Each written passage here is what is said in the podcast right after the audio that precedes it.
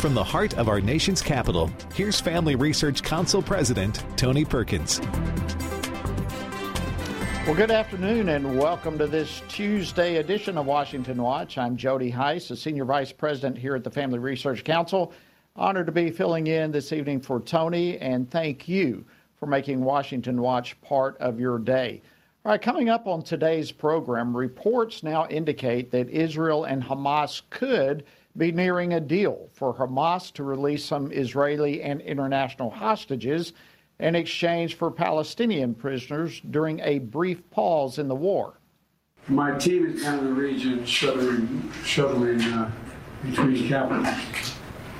We, uh, we're now very close, very close. Uh, we could bring uh, some of these hostages home very soon. But I don't want to get into, into the details of things because nothing is done until it's done. Well, of course, that was President Biden speaking to reporters earlier today, and I can assure you we will continue to monitor this development. Also in the Middle East, Iran backed militias continue their surge of attacks on U.S. troops that are stationed in the region. U.S. forces have been attacked approximately 66 times since October 17th, 32 separate times in Iraq, and 34 separate times in Syria. U.S. personnel have sustained approximately 62 injuries, but this does not include any injuries from last night's attack as they are still being evaluated. And that was Pentagon Deputy Spokesperson Sabrina Singh updating reporters earlier today. Well, why can't the Biden administration formulate some sort of coherent response to all these attacks? I'll be speaking in just a few moments with Texas Congressman Keith Self about that. And speaking of being incoherent, why has the Pentagon now sent letters to service members inviting them to return after they were driven out of the Army due to the COVID jab mandate? Liberty First Institute represented so many of these service members in their battle for religious exemptions from the vaccine mandate. And First Liberty's Mike Berry will be joining me a little later in the program to discuss this. And Samaritan's Purse president and CEO, Franklin Graham, recently returned from Israel, where he visited scenes of brutal destruction inflicted by Hamas terrorists. But he also had the opportunity to pray with and to minister to suffering Israelis, including Prime Minister Benjamin Netanyahu. Israel is God's people. The Bible tells us that. And so it's clear.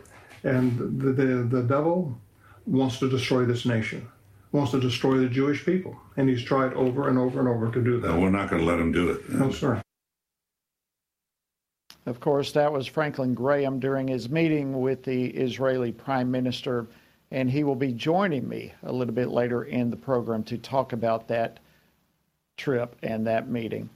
Lastly, when Chinese President Xi Jinping met with President Biden last week in California, stopping the flow of fentanyl into the United States was top of the agenda.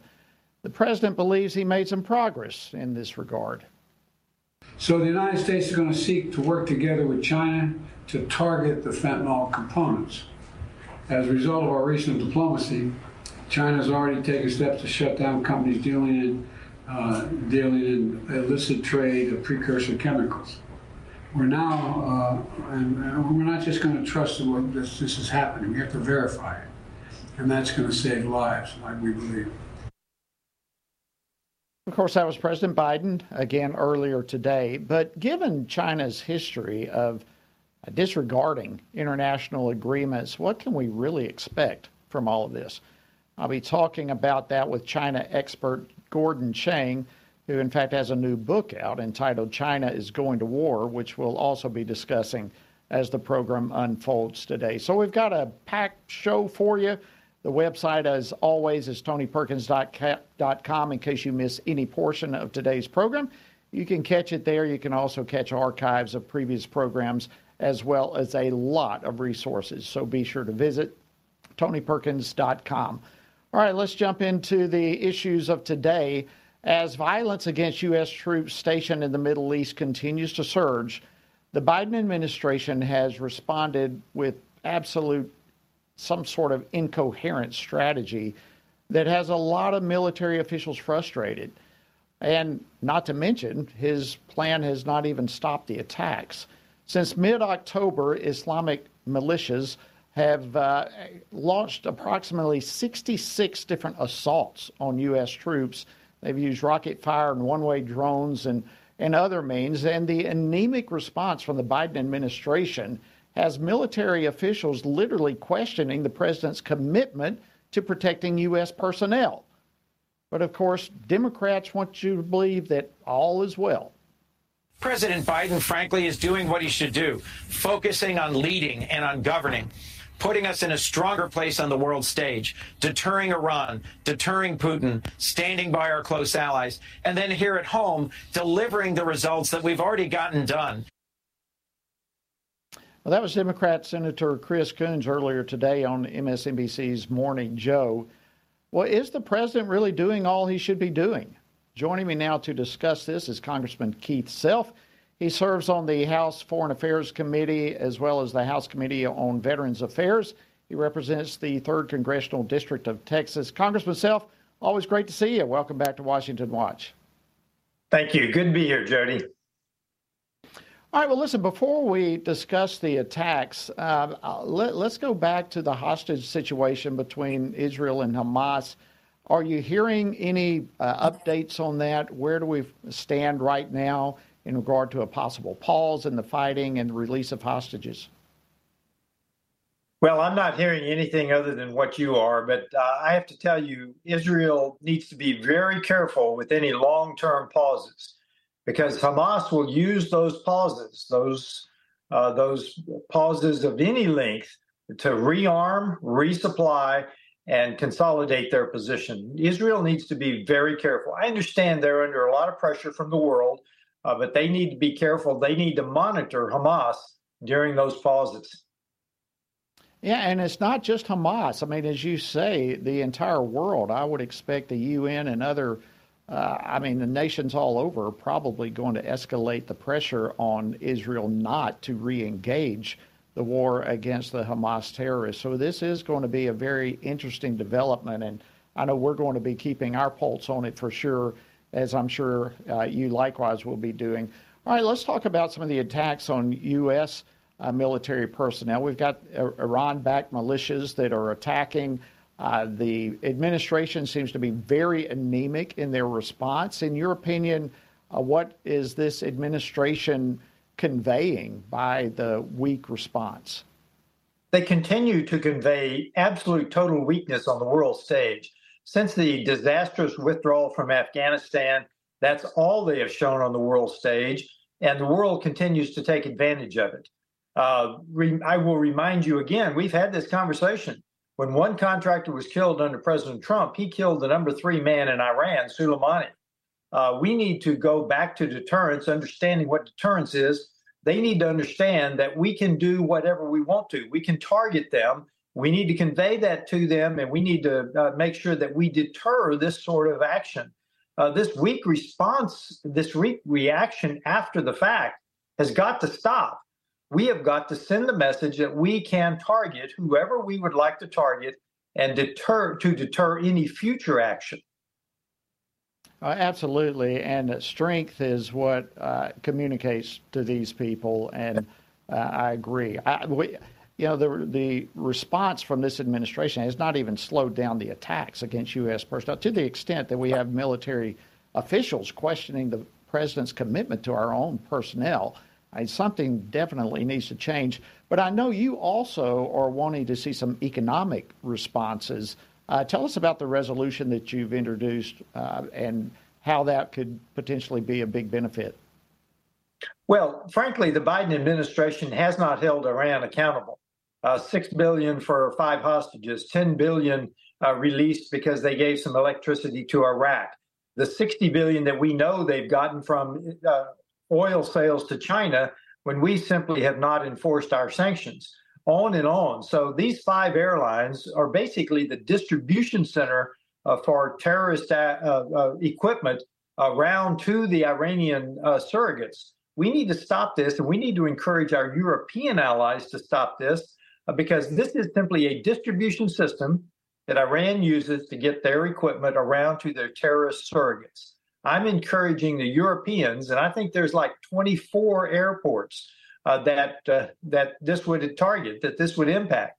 And I think they need to step up and join our sanctions on Iran and actually enforce them. Yeah, a brilliant idea, a brilliant resolution, uh, Congressman Self. And I, uh, you know, I think most people are not even aware that these type of airlines are used in that capacity. So, uh, great for you to recognize that and take lead on it. Uh, if we can't transition, we've just got a few minutes left, but Congress is going to be returning to Washington, of course, after the Thanksgiving break. What do you think uh, we can expect as it relates specifically and some otherwise, uh, to, uh, but specifically to aid to Israel? Well, as you know, uh, Chuck Schumer stood on the mall in front of 290,000 mainly Jewish citizens and promised to do whatever we needed to do to give them what they needed in this fight. And hours later, uh, every Democrat senator voted against our $14.3 billion aid package to Israel. Uh, go explain that to the American people. Uh, so I don't know what the speaker has in mind, but I know that we will once again take up uh, an aid supplement to Israel. And I expect us to do it fairly quickly. Man, that would be great. Uh, and I know you've got a lot of other things on your plate when you return, so I'm sure we'll be talking to you as this unfolds with the appropriations bills and so forth. But final question, final topic for you before I let you go here. Of course, you're a veteran, and thank you so much for your service, Congressman. Uh, but we, we saw the uh, reports that the Army has sent letters to former soldiers who were kicked out of the military for rejecting the COVID jab mandate. Uh, what do you know about this? And by inviting them back to the military, what does that say, perhaps, in regard to their recruitment goals not being met? Well, they're not meeting their goals, but I have some questions internally to that letter, Jody. It says you may request, you may be uh, be given. Uh, there's not a guarantee, there's not surety in that letter that you're going to have your records changed. I would be very cautious, and I understand they've basically got very few people who've taken it up. Who would trust this government after being thrown out of the military for simply standing up for your religious right? Uh, who would trust this government to go back in, especially the way the Biden administration treats the military? Uh, but I have some real questions about the internal specifics in that letter. I'm not sure they guarantee anything. Well, that's a really good point. I missed that. I'll be very honest with you. I missed that uh, May uh, part. So that's a, a, good observation. Are you hearing from uh, other service members how they are receiving the letter? Do they have the same question marks that you have? I've heard nothing about the letter, and frankly, that's what I would expect. I don't think many people are going to respond to it, Jody, to be honest with you. Well, Congressman Keith Selfs, thank you so much for your incredible service to our country and your continued service in Congress. We're grateful for you taking time to join us this evening on Washington Watch. Thank you, Jody. Have a happy Thanksgiving. Happy Thanksgiving to you as well, my friend. All right, stay tuned. After the break, we're going to dig deeper into these letters that have been sent to former soldiers uh, that were separated from the military due to their refusal to take the COVID jab and that mandate. Uh, First Liberty was right on the tip of the spear of that issue. Mike Berry with First Liberty will be joining me. So stay tuned. We'll be right back after this break.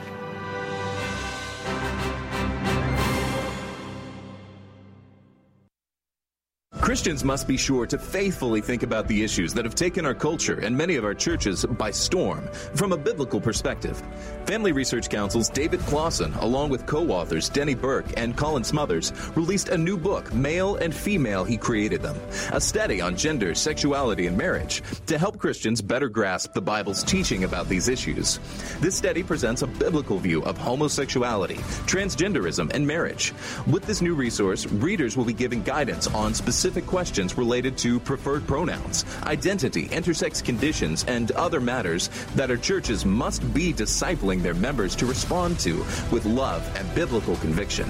As part of the study, readers have access to supplemental videos by Dr. Albert Mohler, Dr. Heath Lambert, Reverend H.B. Charles, Dr. Christopher Yuan, Dr. Rosaria Butterfield, and others that expand and elaborate the themes of each chapter. To purchase a copy, go to HeCreatedThem.org. Today, we find that global persecutions of Christians is growing more menacing every year. Family Research Council's Lela Gilbert, Arielle Del Turco, and Lieutenant General Jerry Boykin's book, Heroic Faith, shares personal stories from those who have endured religious persecution and gives a close look at the dire situations Christians often face due to dangerous and sometimes deadly opposition to their faith. The book's true stories of persistence and faithfulness amidst crisis offer inspiration and hope. Heroic Faith also provides insights into the ideologies driving the hostility and persecution, what steps the U.S. government might take to help, and how readers can best respond to the struggles of the faithful. It is critical for us to learn from our brothers and sisters who are suffering deeply and to do whatever we can to help. You can get your copy of Heroic Faith wherever books are sold or by going to frc.org slash heroic faith. Again, that's frc.org slash heroic faith. Men are constantly told that there is no place for their thoughts and concerns about abortion. However, this attitude ignores the fact that both women and men are deeply and personally affected by abortion. Furthermore, one does not have to be a woman to know that abortion ends the life of an innocent, unborn child. Every man has a role to play in protecting unborn lives and supporting the mothers in their families and greater community, which is why FRC's Center for Human Dignity has released a resource titled A Man's Guide to Standing for Life. This resource was created to help men positively address the topic of life. This guide will equip men with phrases to utilize or avoid as well as practical tips for helping to protect life and the expectant mother or unborn child he knows. Every man has the opportunity to be an unborn baby's hero by stepping in to support a mother and speaking up for her child's life. Get this free guide at frc.org slash prolifemen to learn more about the important role men play in protecting unborn lives.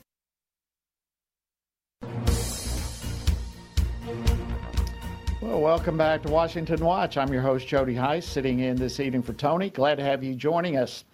All right, as the U.S. military struggles to meet its recruiting and retention goals, the U.S. Army is inviting former soldiers who were driven away from service over the COVID jab mandate to return to the military. Well, is this a sign that the woke political activism within the military is somehow receding? And are there any kind of legal implications uh, that this could have for future military mandates? Joining me now to discuss this is Mike Berry. He's the uh, Vice President of External Affairs, the Director of Military Affairs, and the Senior Counsel at First Liberty Institute. He not only fought on behalf of our nation's finest, he has also proudly served our nation himself. Mike, welcome back to Washington Watch, and thank you so much for your service. Well, thanks for having me. It's great to be back with you. It's always great to have you. All right, well, tell us a little bit about the, these letters to former service members. Is this um, uh, what, what what's your take on this? Well, my take, Jody, is that in order to have an all-volunteer military such as ours uh, that is going to function and work as it's supposed to, it requires trust, and trust has always been a two-way street in the military. Uh, and but unfortunately, for the past few years, on and and our military leadership has done nothing but shatter that trust. And when that happens, you end up with uh, here people leaving the military in droves. Uh, the mothers and fathers of America telling their kids they don't want them to join the military, even if they themselves are veterans. And you have service members and veterans across the country who no longer feel that they can trust the military to be an organization that is going to protect our country and to do what's best for the troops. And that's what we're seeing now. And, and they're begging people to come back now and saying, oh, we got rid of the vaccine mandate. Well, guess what, Jody? The, the people that I work with and I've represented, they say, look, you've already, you know, fool me once, shame on you, right? Fool me twice, shame on me. And, and it's thanks, but no thanks. Uh, and, and, and unfortunately, First Liberty warned the DoD about this when we sued the Navy on behalf of our Navy SEALs. And we said, if you go down this path and you continue to dig in your heels as you have uh, and entrench yourselves, you're going to lose our military and they're not going to trust you. And you're going to have a recruiting and retention crisis. And we're going to face a real threat to our national security, not one that's made up like COVID. And and, and those chickens are now coming home to roost. They certainly are, and I think you hit the nail right on the head with that. I don't know if you were, were able to hear, but uh, we just had Congressman Keith Self on, and he actually brought up the same issue that this has developed an enormous lack of trust. But he brought up that even the letter itself says you may be reinstated, you may have your record cleaned or whatever. But even the letter itself does not offer any kind of guarantees as these uh, military personnel are theoretically at least uh, being invited to re-enlist. Uh, that just further throws lack of trust on a fire that's already there, doesn't it? Yeah, I mean, you could. I could say better myself. You know that that these letters that we're seeing, uh, there's no guarantee, there's no admission of wrongdoing, right? There's no accountability. Uh, it's the first thing that you that you learn in the military is that if you do something wrong, especially if you were an officer, as I was, uh, the the response is always no excuse, sir. You know that that uh, I own up to whatever the error was, whatever the mistake was, uh, whether it was me or somebody who was under my responsibility. Uh, it's ultimately the buck stops with me, and you're not seeing that type of leadership from the Pentagon, from the Department of Defense, and and so people don't trust it, and they say this letter says nothing. All it says is they want me to make myself available because they're worried about not meeting their recruiting numbers yet again. Uh, but it doesn't say anything about accountability. It doesn't say we made a mistake, we were wrong, we shouldn't have done what we did and and that's because we all learned the hard way that the number one job of a bureaucracy is to perpetuate its own existence. It's not about accountability. It's not about accomplishing the mission. And in, in this case, it's not about protecting religious freedom, which is one of the things that our military exists to do. And that's why First Liberty had to file the lawsuit, is to say, you are violating, you are running roughshod over the Constitution. And I sure wish that our military leaders were as concerned with 100% Constitution compliance as they were with 100% vaccine compliance. Well, we all owe a huge debt of gratitude to First Liberty for being on the tip of the spear for this issue. Uh, but, Mike, your take then, uh, what I'm reading into this is the administration has not learned anything. They're not admitting any wrongdoing. Uh, they're not necessarily changing or shifting away from their woke policies. Uh, they're not saying there's not going to be any further mandates where religious liberties could be uh, attacked again, uh, religious exemptions ignored. Your take on this is nothing really is changing. Is that what I'm hearing? That's exactly right. No, I don't think anything has changed, and I think the troops know that. Uh, our, our, our service members are not fools. They can see through this a mile away. They know what this is all about. This is all about uh, just trying to save face, trying to make sure that on paper uh, our military is meeting its recruiting and retention numbers, but it has no. It's there's there's again zero accountability. Uh, there's zero integrity, and I'm unfortunately the service members who are relied upon to defend our nation. Uh, they're leaving in droves still, and and I think we're going to see another year, uh, if not longer, of our military failing to meet its recruiting goals, losing its best people, uh, the people who are, have all the experience. You know, the Navy SEALs that we represented, there are 35 of them that we started off with. We turned it into a class action. Collectively, they have more than 300 years of service and more than 100 years of, of combat experience.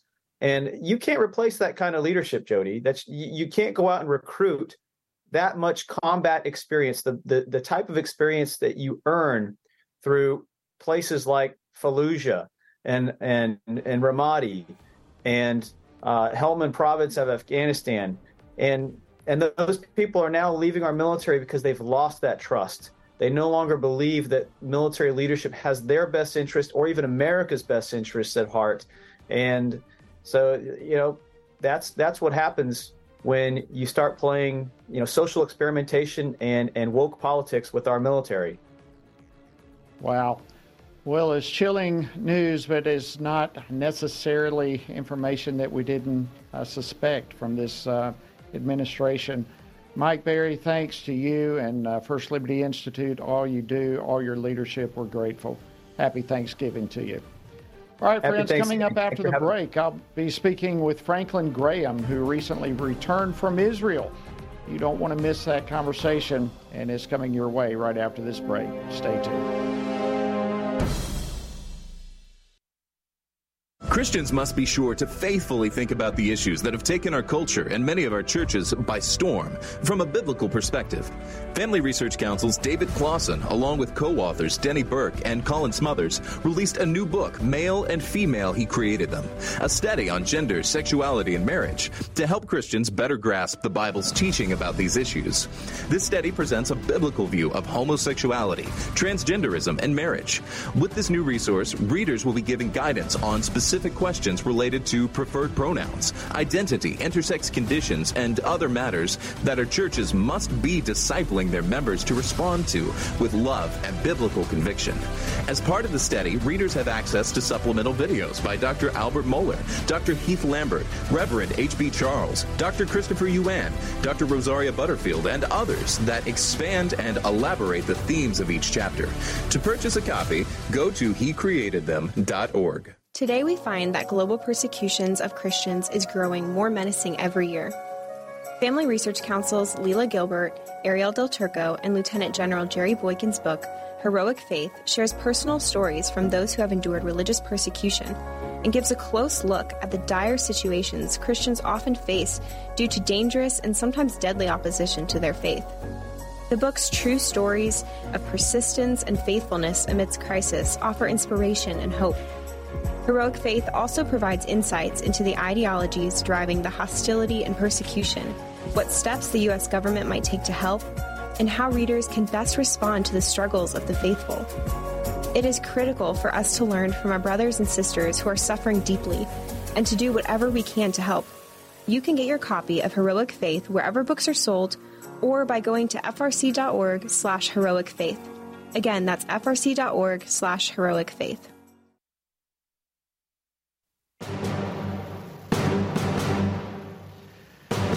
And welcome back to Washington Watch. I'm your host, Jody Hice. Great to have you joining us this evening. All right, while much of the world has probably moved on from watching Israel's war against Hamas in Gaza, I can assure you that the people in Israel remain shocked. They remain wounded, literally and physically, uh, emotionally, spiritually, by the October 7th terrorist attacks. Of course, that's when Hamas murdered more than 1,200 innocent civilians, including children and elderly. Well, Samaritan's Purse President Franklin Graham recently visited Israel and witnessed firsthand the brutal destruction and carnage that was caused by Hamas. But we know that God can comfort the hurting. He can heal the wounded in any situation.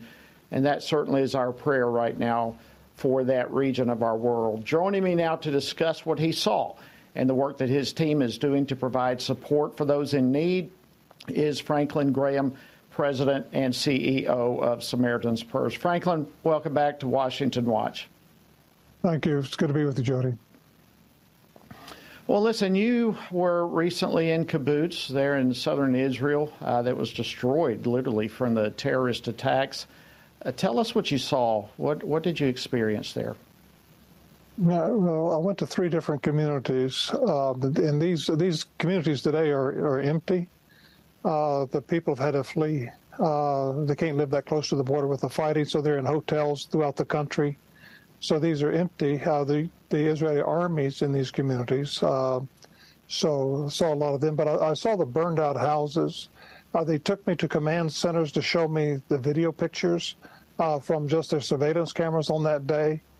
Uh, what they did, just pick up truckloads of people coming across the border with heavy machine guns in the back of the trucks with soldiers or terrorists uh, that jump out and just shoot people on the side of the road and go on. And, uh, then you meet people and talk to people that lived through this and somehow uh, escaped, but they lost loved ones. I met a woman who husband was a, a doctor, and they, they remember they didn't know what was going on at 7:30 in the morning. They just heard some gunshots, and this uh, doctor said, uh, "Please come to the clinic." And so he runs to the clinic, which was you know, maybe a block away, and uh, there he was shot. Uh, all the patients were shot. Hand grenades were thrown into the clinic. Uh, women were captured, uh, raped. Uh, one was raped, uh, and while the man was doing this act, he takes a gun and shoots her in the head. And then things like cutting their breast off and throwing their breast like a, like a football to each other. Uh, this is type I've never witnessed brutality like this. And and the, some of the terrorists that were captured were asked, well, why did you kidnap children? Why did you take children as hostages so that they could rape them? And, this is this is the it's like every demon in hell was was let loose, and it's had an impact not only on the nation, but uh, I think freedom-loving people around the world. Uh, it's had a huge uh, impact, and I just uh, pray for these families that have lost their loved ones. I pray for the families who have loved ones down in those tunnels that were taken hostage. Um, one lady who lost her daughter, whose daughter was killed in that clinic, she said, "I'm so glad my daughter is dead." He said, uh, "She said, wow. I, I wouldn't, wouldn't know what to do if she was a hostage. I wouldn't know how to handle that." And and that's but the just the the fear that's in people's hearts. And I prayed with everybody, everyone I met with. I, I would quote Old Testament scripture to them and remind them of God's promises and His love. And uh, I would pray for them. I would say, you know, I'm a Christian, but is it okay if I pray for you? And they were so appreciative of prayer. The only one that can heal their hearts is God. And He's the God of all comfort. And I prayed for the, the, these mothers, for their children and loved ones that are down in those tunnels that are being held hostage. I said, God, they're not down there alone. God is there with them. And uh, uh we, we would pray that God would put his loving arms around uh, those hostages and that they would sense the presence of God as we prayed. And everyone was so appreciative of prayer. There's people are hungry spiritually. They, they they want they don't have any answers. They're not getting answers from anyone. And when you pray for them, it, it touches their heart, and they're so grateful that someone would just take a moment to have prayer with them. Well, and that's what all of us need to be doing right now. I know we've only got a couple of minutes left, but I know you also met with the Prime Minister while you were there. Is there anything that you can share with us in terms of what you were able to share with him? Well, first of all, I want to encourage him and, uh, have prayer with him as well. And so we, we talked for a while, but then I asked him, Mr. Prime Minister, is okay if I, I pray for you? And he was very appreciative of that. And we prayed. And I just pray that God would give him wisdom and strengthen him and uh, guide and direct him uh, as they move forward here in these next few few weeks and months. It's going to be very difficult, and I just pray that God would just be with him and strengthen him. And as we wrap up here, what would you say to our viewers and listeners across the country, fellow believers, as we pray for the Israeli people? How would you say that we need to focus our prayers? Well, first of all, we're, going to be working there for some time uh, with these uh, people. We're going to, we've got uh, great teams on the ground helping those that are stuck in the hotels, that are uh, have no place to go. We're going to be there for some time. Just pray that our teams will be faithful uh, to lift up Christ wherever we go. Franklin Graham, thank you so much, and I encourage people to support the work of Samaritan's Purse there in Israel. We are deeply appreciative for all that you and your team are doing, and thank you so much for joining us today on Washington Watch.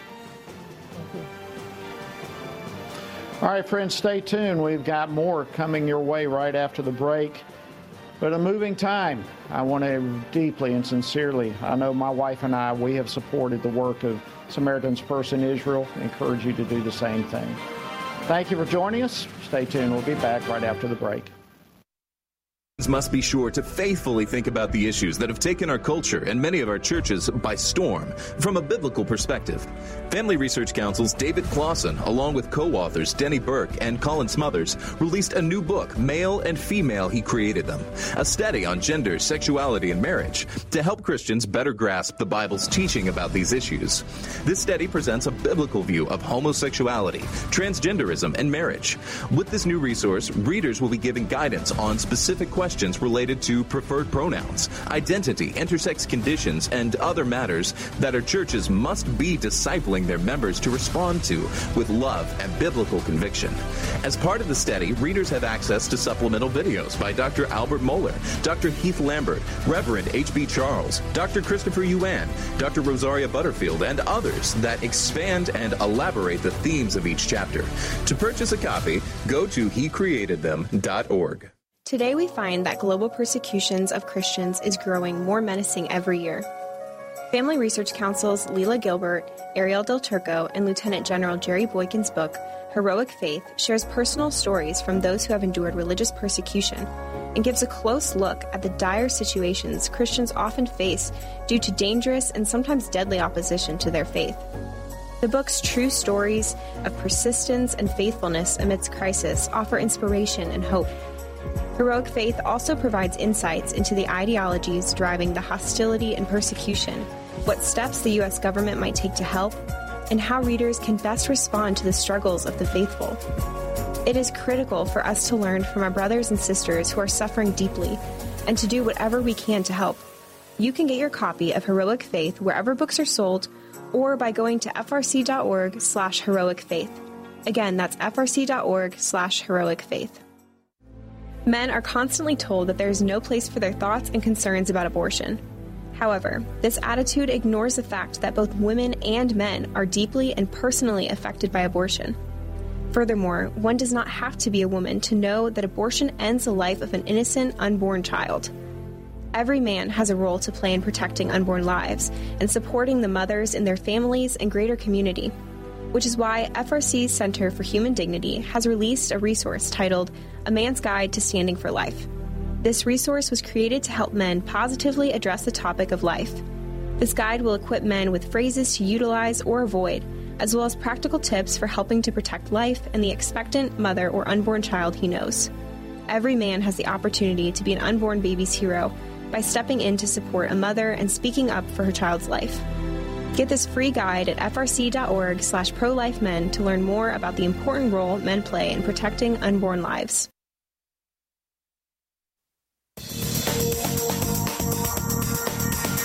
And welcome back to Washington Watch. I'm your host, Jody Hice. An honor to be sitting in this evening for Tony, and thank you for joining us as well. All right, as most of you know by now, Washington Watch, we uh, have oftentimes discussed Alabama Senator Tommy Tuberville and his stand for life in reaction to the Biden administration's illegal military abortion travel policy. And you may have heard reports lately, and perhaps some rumors, uh, that are certainly swirling around that Democrats in the Senate are working on an end around to Senator Tuberville's hold on military promotions. So, uh, where do things stand as of right now? Well, joining me now for an update is Quena Gonzalez. He's a senior director of government affairs here at the Family Research Council. Quena, welcome back to the program. Good to have you. Great to be with you, Jody. All right, so uh, let's just uh, bring us up to speed. Where do things stand right now with Senator Tuberville and what's happening in the Senate by some to put a stop to his hold? That's right. Senator Tuberville is following through on his months long promise to stand for life and to object to the Biden administration easily turning the military into an instrument of abortion and doing it unlawfully. And Coach Tuberville is doing it as he's uh, so wont to do at, with a goal line stand. He's refusing to let the Biden administration easily nominate now dozens and now hundreds of military personnel, uh, flag officers for high level positions without an objection. They can be voted on one at a time, but they cannot be passed through the Senate en masse without every senator agreeing. And Senator Tuberville is doing what Mr. Smith goes to Washington shows this can be done. He's not agreeing, and he's holding uh, the Biden administration accountable. Right now, there's a move underfoot in the Senate to undercut his stand to actually change the rules. By our accounting, this would upset precedent of over 100 years. Uh, so it's a pretty radical change in the Senate to change the rules and to go around Senator Tuberville's bold pro life stand. And unfortunately, we're hearing that there are some Republicans who are ready to join the Democrats in changing the rules in order to enable the Biden administration to carry out its radical pro abortion policy through the military. Well, that was uh, really leads right into my next question for you. We would expect this type of uh, attempt from the Democrats to put a stop, to have an end around uh, what Senator Tuberville is doing. But, you know, I, a lot of us would expect some support for Senator Tuberville's stance from the Republican Party. You're saying there's some Republican senators, however, that are leaning towards uh, putting a stop to this and going along with the Democrats? I think so. Uh, publicly, most Republicans are saying that they support Senator Tuberville, but quite a few behind the scenes are exerting a great deal of pressure on him to end his stance or to step down, to, to send the special teams in, so to speak, and uh, to end his blockade of the Biden administration. So far, he's not he's not given way, but um, every football fan knows that home field advantage matters Every voice in the stands matters, and it's time for people to call and email their senators and let them know where they stand on this issue so that their senators will understand if they're Republicans that they need to stand with Senator Tuberville, and even if one or both of your senators are Democrats, that they really should stand for the rule of law because this radical abortion policy by the Biden administration is actually against the law. It's unlawful, and even Democrats should be ashamed to support it. Okay, so this brings us a last question that I have for you, and that is an action item for our viewers and listeners uh, right now uh, to contact their Senate offices uh, before the close for the holidays. Uh, so this is like immediate action that needs to be taken. Is there anywhere that people can find out where their senator stands on this issue uh, so they have a little bit more information as they're calling, or do you recommend they just call their offices? Well, actually, if they go to tonyperkins.com and click on the link to urge their senators to stand for life, that will link them directly to a form that we have set up at FRC Action that will both tell them where each of their two senators stands and gives them the opportunity to contact those senators directly and urge them to stand for life and stand for the rule of law. There you go, friends. Uh, go to tonyperkins.com. Uh, you will find out where your senator stands on this issue, and then we urge you with underscored, highlight, and exclamation point. Contact your senator's office today, AS, ASAP, uh, and let them know that you stand for life. Uh, Quena Gonzalez, thank you so much for coming on the program and giving us an update on this critical issue. Happy Thanksgiving to you. Happy Thanksgiving, Jody. All right, friends, uh, very important information. We encourage you to step up to the plate and help us get involved here. All right, earlier today, President Biden touted the so called important progress that his administration made last week to address the fentanyl crisis as a result of his meetings with the leaders of China and Mexico. And he said that he trusts, but will verify, that China is taking steps to stem the flow uh, this illicit drug coming out of their country. Last month, in fact, the Justice Department here announced eight indictments against Chinese companies and nationals for the production of trafficking these drugs. And I, I, think the concerning part is given China's history of flouting international agreements, the question begs itself can we uh, expect real progress as it relates to eradicating this deadly drug. Well, joining me now to discuss this is Gordon Chang. He's the Distinguished Senior Fellow at the Gatestone Institute. He's the author of The Coming Collapse of China and the recently released China is Going to War, which we'll talk more about here in just a few moments. But you can follow him on the platform formerly known as Twitter, now X, under the handle at Gordon G. Chang. Gordon, welcome back to Washington Watch. Great to have you. Well, thank you so much, Jody, and happy Thanksgiving. Thank you so much, and happy Thanksgiving to you as well. All right, before we discuss your latest book, which I most absolutely want to get into, I want to get your thoughts on the Biden administration's view of China's role in this whole fentanyl crisis. Uh, here is an exchange from White House National Security Advisor John Kirby uh, something that he had, an exchange he had with a reporter yesterday, and I'd like to get your feedback. The Chinese president's in charge of a single party state. He's he said in the past that he'd crack down on fentanyl and U.S. deaths hit an all-time record last year. I mean, is President Biden not going to consider him personally responsible if American deaths do not go down? He has said he was going to be personally responsible for stemming the flow of these chemicals out of China, and we're grateful for that. All right. So, what do you think? What's your reaction? Well, this is the same John Kirby who on Thursday last week actually said that Xi Jinping told President Biden that Xi does not want to see one more American death from fentanyl. But we got to remember that there were 70,000 deaths of Americans last year from illicit fentanyl, almost all of that fentanyl from China. We know that these fentanyl gangs and these producers, um, they work in a near total surveillance state. So the Communist Party knows what's going on. A lot of these producers are actually state owned. Um, we know that uh, the diplomats, the Chinese diplomats, provide cover for the fentanyl producers. We know that they launder their proceeds through the Chinese state banking system. We know that Xi Jinping has made the same promise in 2018 to the Trump administration. He made the same promise to then Vice President Biden during the Obama administration. So, you know, I do hope that Xi Jinping has had a change of heart, but um, I don't think that we can count on that uh, by any means. Okay, let's uh, let me get your response to this, maybe thirty thousand foot perspective that you have now that all the dust has settled, the reporting has settled down. I'd like your reaction to uh, Xi Jinping's U.S. visit and how President Biden handled the occasion.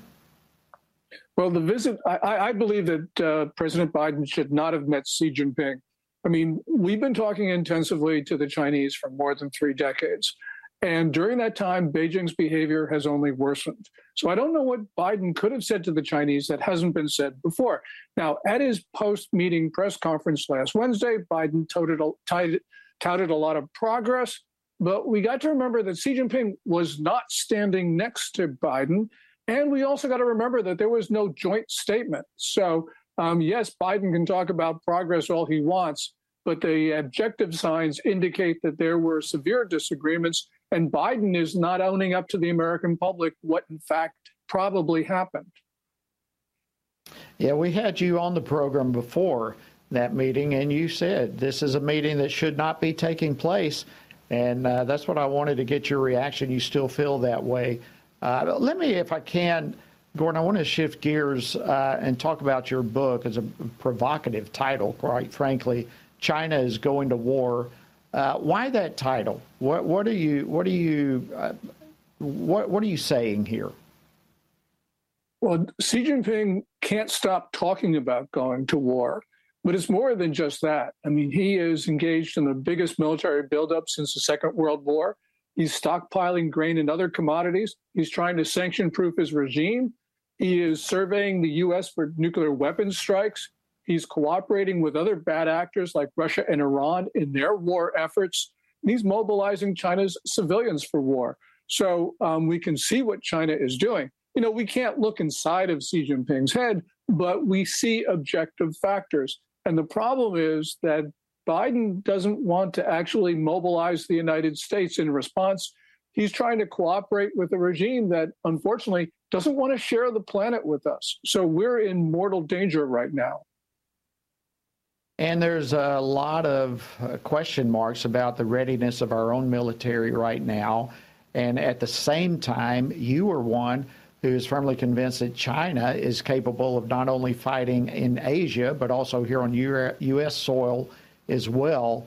Uh, so they have multiple conflict uh, uh, abilities. Uh, what do we know about their strength and their ability? Um, we know that the Chinese military right now is going through a series of purges, um, maybe instituted by Xi Jinping, maybe by other parties. It, it's really a mess right now. The problem, though, is that even though China's not ready to go to war at this moment to launch, for instance, an invasion of Taiwan, um, the problem is Xi Jinping has domestic incentives to go to war.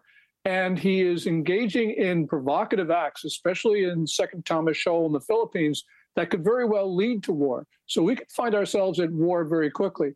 And to address that first point of yours, we are seeing um, packs of Chinese males in groups of five to 15 of military age traveling without family members, pretending not to speak English, coming across our southern border. And US Border Patrol knows that some of them have links to the Chinese military. Remember that lab at Reedley, California, that a building inspector found, this Chinese secret biological weapons facility?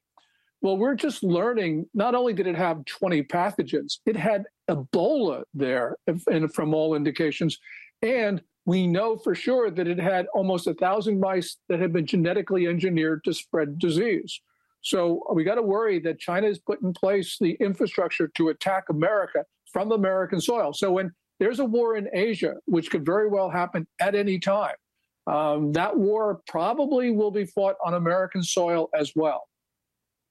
Yeah, very excellent point. You know, we talk a lot about uh, potential terrorists who have been able to freely come the, across the U.S. border in the South, but seldom do people really talk about uh, potential Chinese saboteurs. Uh, that have come across. And of course, I've been to the border many, many times, and I've seen things that'll make the hair on your neck stand up. Uh, so, of these Chinese who have crossed the borders, do we know anything about them? Are they they have ties, but are they part of the People's Liberation Army in, there in China? Um, I think that they are either that or the Ministry of State Security or or some uh, regime affiliate. Um, right now, um, we've got to be concerned because the objective factors point to um, a substantial number of Chinese saboteurs in our country. And the other thing we've got to be concerned about, Jody, is that the Biden administration doesn't seem to be particularly concerned. And it's remember, these are Chinese, but they're also um, Venezuelans and Syrians coming across our southern border in large numbers. And they are actually quite suspicious as well and Iranian operatives actually operate in the U.S. right now. Matter of fact, some fairly low level Trump officials, you know, they haven't been in office now for more than two years, they actually still have Secret Service protection because Iran's trying to assassinate them. So, you know, you've, you've got all of this together at the same time, and that's the cause of grave concern for us. Well, when when you think about uh, Xi Jinping, he's certainly not a madman. He's very calculating. He's very shrewd. Uh, he he knows what he's doing, and this ought to be a very frightful situation for people as we consider all of this. Uh, do you think the Chinese people as a whole support him apparently being aggressive towards war? I don't think so. And the reason is that there is uh, the Chinese people right now are in no mood for any foreign misadventure because um, they're suffering. Um, we see this because the economy seems to be contracting, despite the numbers that come out of Beijing. Uh, people are unhappy in other ways, as, uh, for other reasons as well. So you have a population right now that is really upset you know, and it's not just Chinese saboteurs coming across our Got about 30 Most seconds. Most of the Chinese migrants are, are those who just have given up on their country. All right, so where can people get a copy of your book? Great stuff. It, I guess any any bookseller. Um, and in well, the other thing is I, I, archive all my articles for free on my website um, because this changes so fast right now. We are seeing developments occur at an accelerating pace, and that is also um, giving cause for concern that uh, things can happen a lot faster than we think. Gordon, we got to leave it right there. Thank you so much for joining us. Friends, that's all the time we have today on this edition of Washington Watch. Thank you so much for joining us. Keep the torch ablaze. We'll see you next time here on Washington Watch. Washington Watch with Tony Perkins is brought to you by Family Research Council and is entirely listener supported. Portions of the show discussing candidates are brought to you by Family Research Council Action. For more information on anything you've heard today, or to find out how you can partner with us in our ongoing efforts to promote faith, family, and freedom, visit TonyPerkins.com. Also, to leave a comment about Washington Watch, call our watch line at 1 866 372 7234. That's 1 866 372 7234.